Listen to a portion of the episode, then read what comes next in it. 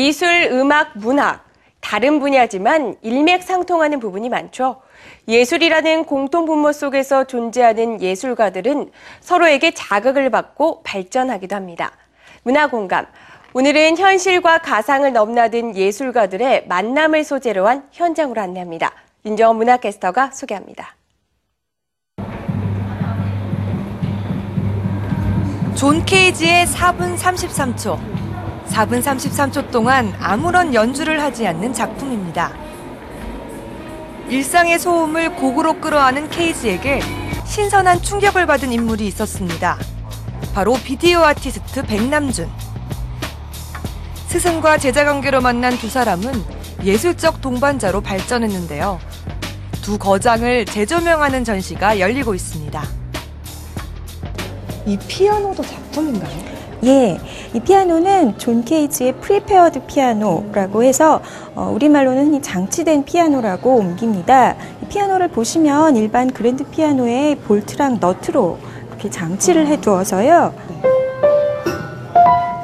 와 정말 신기하네요. 예, 이렇게 예상치 못한 소리를 들을 수 있게 만든 장치해 둔 피아노입니다.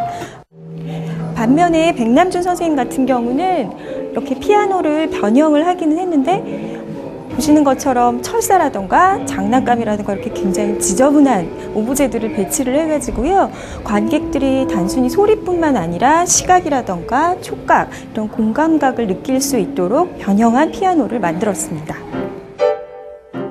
케이지로부터 큰 자극을 받은 백남준이 예술적으로 어떻게 변화했는지, 서로에 대해서는 어떻게 생각했는지 엿볼 수 있습니다. 네, 존 케이지와 백남준이 어, 서로 친밀한 관계로 예술 세계를 형성하고 있다는 얘기는 익히 들어서 좀 알고 있었지만 오늘 전시를 보니까 그게 더 확실하게 느껴지고 정말 놀랍네요. 백남준 선생님이 존 케이지를 통해서 얼만큼 더 발전했는지 볼 수 있는 좋은 기회였다고 생각합니다. 제가 다음으로 찾은 공연장에서도 두 거장들이 만났습니다. 화가 고우와 작가 이상이 만난다는 독특한 발상의 연극을 만나보시죠.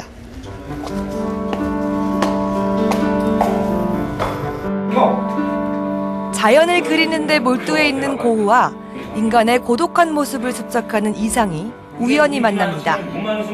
다른 시대를 살았지만 비슷한 점이 많은 두 예술가가 가상의 시간에서 교감합니다.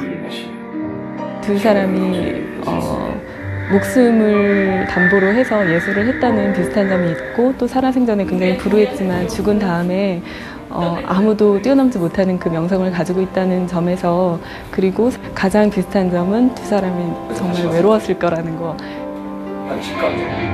생활고에 시달리는 고흐의 광기 어린 절규와 죽음을 앞둔 이상의 외로움이 고스란히 재현됩니다.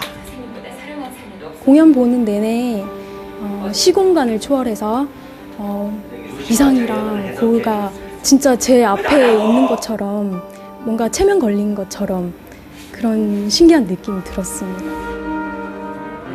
가상과 현실 속에서 만난 예술가들의 모습이 시공간을 초월한 감동을 선사합니다. 문화공감 윤정원입니다.